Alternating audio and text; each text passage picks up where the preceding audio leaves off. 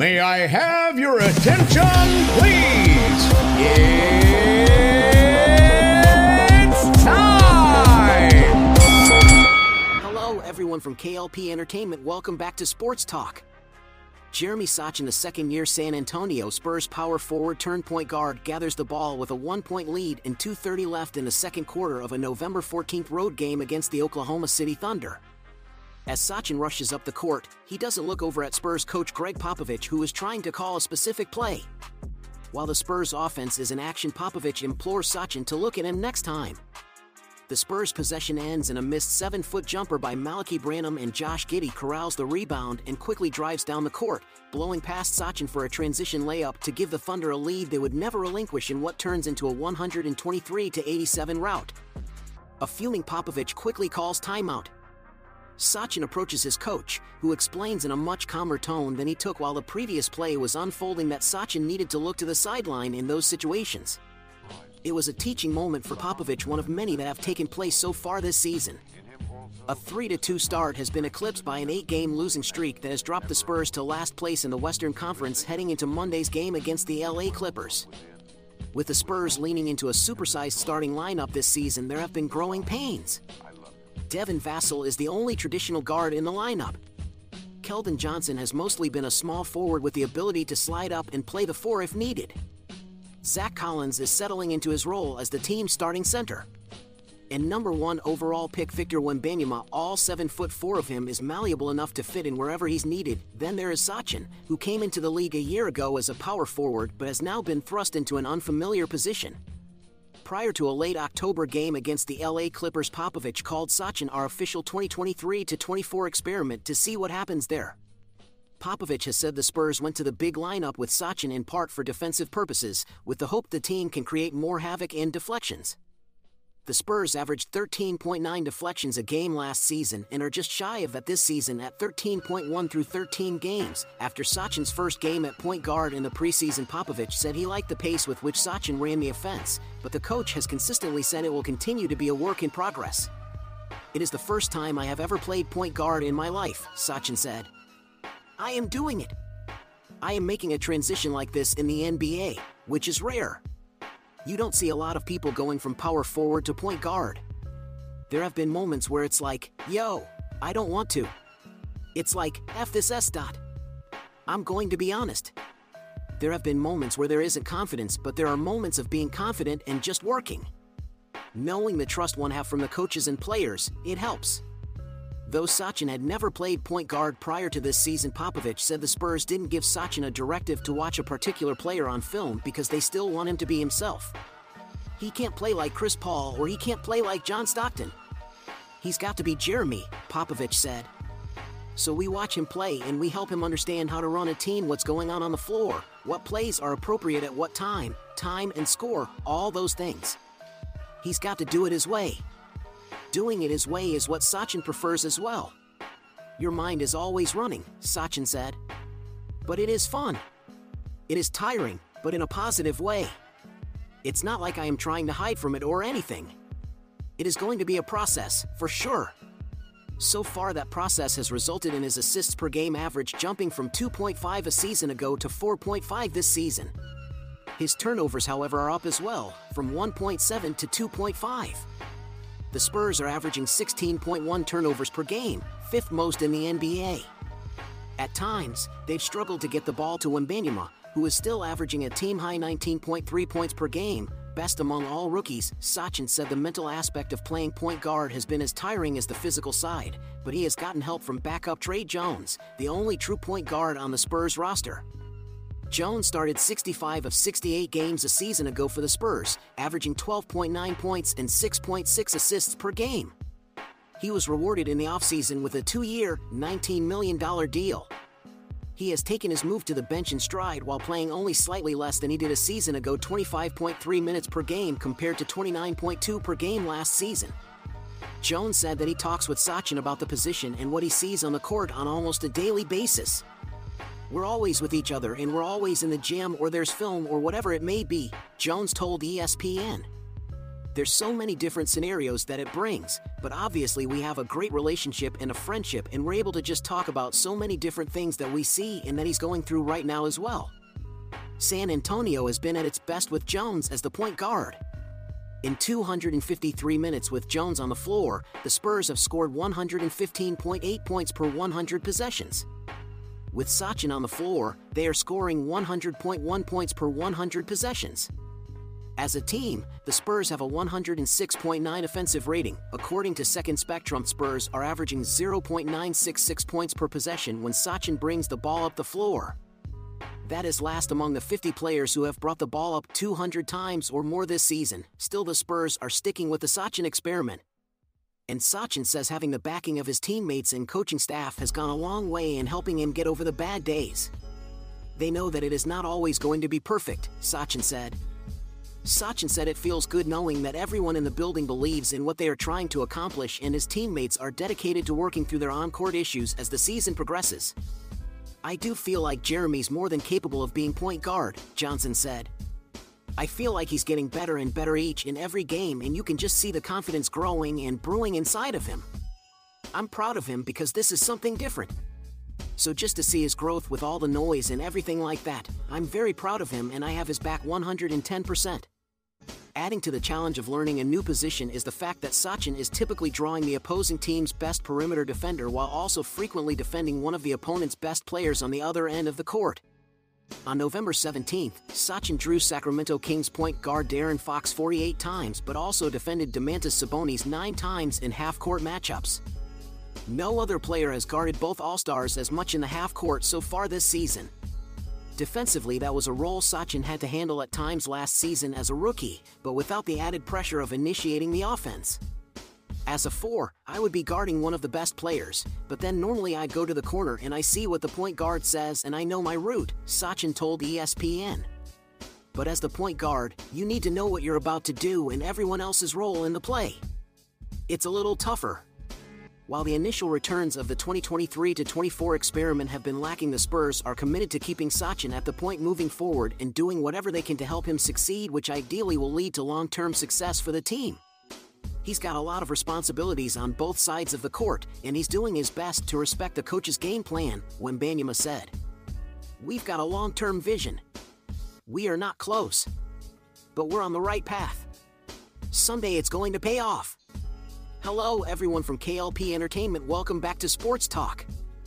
Jeremy Sochan, the second year San Antonio Spurs power forward turn point guard, gathers the ball with a one point lead and 2.30 left in the second quarter of a November 14th road game against the Oklahoma City Thunder. As Sochan rushes up the court, he doesn't look over at Spurs coach Gregg Popovich, who is trying to call a specific play. While the Spurs offense is in action, Popovich implores Sochan to look at him next time. The Spurs' possession ends in a missed seven foot jumper by Malachi Branham, and Josh Giddey corrals the rebound and quickly drives down the court, blowing past Sochan for a transition layup to give the Thunder a lead they would never relinquish in what turns into a 123 87 rout. A fuming Popovich quickly calls timeout. Sochan approaches his coach, who explains in a much calmer tone than he took while the previous play was unfolding that Sochan needed to look to the sideline in those situations. It was a teaching moment for Popovich, one of many that have taken place so far this season. A 3 2 start has been eclipsed by an 8 game losing streak that has dropped the Spurs to last place in the Western Conference heading into Monday's game against the LA Clippers. With the Spurs leaning into a supersized starting lineup this season, there have been growing pains. Devin Vassell is the only traditional guard in the lineup. Keldon Johnson has mostly been a small forward with the ability to slide up and play the four if needed. Zach Collins is settling into his role as the team's starting center. And number one overall pick Victor Wembanyama, all 7 foot 4 of him is malleable enough to fit in wherever he's needed. Then there is Sochan, who came into the league a year ago as a power forward but has now been thrust into an unfamiliar position. Prior to a late October game against the LA Clippers, Popovich called Sochan our official 2023 24 experiment to see what happens there. Popovich has said the Spurs went to the big lineup with Sochan in part for defensive purposes, with the hope the team can create more havoc and deflections. The Spurs averaged 13.9 deflections a game last season and are just shy of that this season at 13.1 through 13 games. After Sochan's first game at point guard in the preseason, Popovich said he liked the pace with which Sochan ran the offense, but the coach has consistently said it will continue to be a work in progress. It is the first time I have ever played point guard in my life, Sochan said. I am doing it. I am making a transition like this in the NBA, which is rare. You don't see a lot of people going from power forward to point guard. There have been moments where it's like, yo, I don't want to. It- Over the last three seasons, the Detroit Pistons and Houston Rockets were easily the NBA's two least successful teams on the court, winning 59 games Houston and 60 Detroit respectively. Piling up losses yielded those teams a series of lottery picks, including the top two in 2022 Cade Cunningham and Jalen Green, and twins Amen and Ausar Thompson this year. After adding Dillon Brooks, Fred Van VanVleet, and other veterans in free agency, the Rockets have shown dramatic improvement early in the 2023 24 season, including a recent six game winning streak. Conversely, the Pistons have yet to turn the corner despite signing coach Monty Williams to a deal that made him the NBA's highest paid coach at the time Gregg Popovich has since surpassed him. Detroit remains mired near the bottom of the NBA standings at 2 10. What can we learn from the contrasting approaches taken this summer by the Pistons and Rockets? And how can Detroit get the same kind of development out of Cunningham that we've seen from Houston's young talent this season? Green's development is the ordinary progression typical for a young player. His efficiency has improved slightly with a lower usage rate, putting him right at the median among his comps. On the other hand, Smith has taken a solid step forward, rating near the 75th percentile of his comparable players in terms of development. But it's really Sengun who has transformed his effectiveness. Of the 39 players with a similarity score of 90 or better to Sengun at the same age, only one improved more the following season, so far Giannis Antetokounmpo. There's a couple of obvious ways where better surrounding talent has helped unlock Sengun's skills in particular. According to Second Spectrum tracking on NBA Advanced Stats, 71% of Sengun's potential assists have been converted this season, up from 58% last season. His potential assists are up on a per minute basis too, as Ime Udoka is using Sengun as an offensive hub. But those same passes went unrecorded in the box score last season when teammates missed the shots. Additionally, the improved floor spacing around Sengun has made his post touches, although less common, with him playing in the high post more effective. The second spectrum tracking Sengun post ups have yielded an incredible 1.6 points per play when he either shoots, is fouled, turns it over, or passes to a teammate who shoots. Only the Boston Celtics' Chris Kristaps Porzingis post ups have been more productive 1.7 points per play among players who have at least 10 opportunities. Last season, Sengun post ups produced 1.03 points per play. Although Smith hasn't made the same kind of leap as Sengun, he's undoubtedly benefited as a play finisher from Houston's influx of talent. According to Second Spectrum, 62% of Smith's shot attempts have been assist opportunities this season, up from 58% as a rookie. Like most players, Smith is far more efficient when set up by a pass, helping him up his two point percentage from 49% to 59%, and his three point accuracy from 31% to 36%. The Rockets presumably hoped Green would be more effective with improved spacing translating to wider driving lanes. That hasn't really been the case. Green is shooting just 35% on drives down from 44% last season. Green has offset that by hitting 40% on threes. So if his scoring in the paint comes around, it's possible he'll show more progress statistically.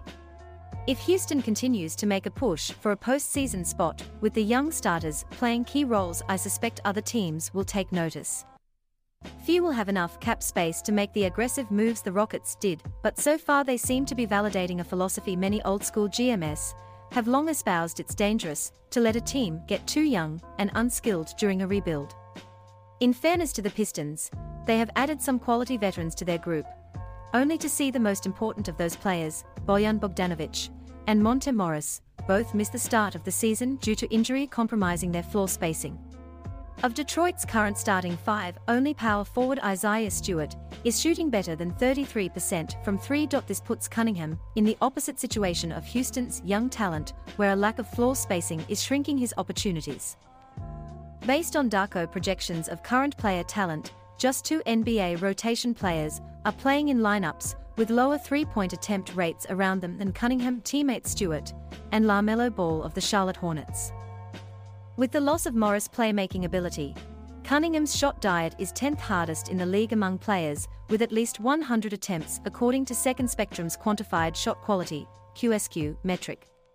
Cunningham got substantially easier shots as a rookie when he was teamed with more willing three-point shooters Saddiq Bey and Jerami Grant. Despite his 44% start from three-point range Stewart is also suffering from exclusively playing with another post player. Stewart's rebound and block numbers have dipped leaving him less valuable according to all-in-one player metrics after signing a long-term extension last summer. The good news is Detroit's rookies are shining.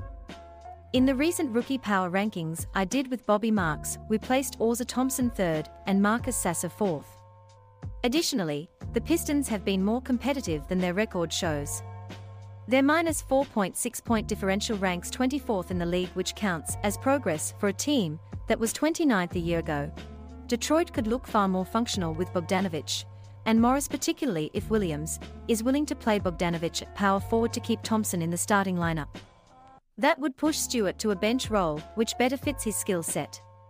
Ideally, Morris would cut into the minutes of starting point guard Killian Hayes rather than Sasser, and 2022 lottery pick Jaden Ivey, who's shown progress in year two after losing his starting job.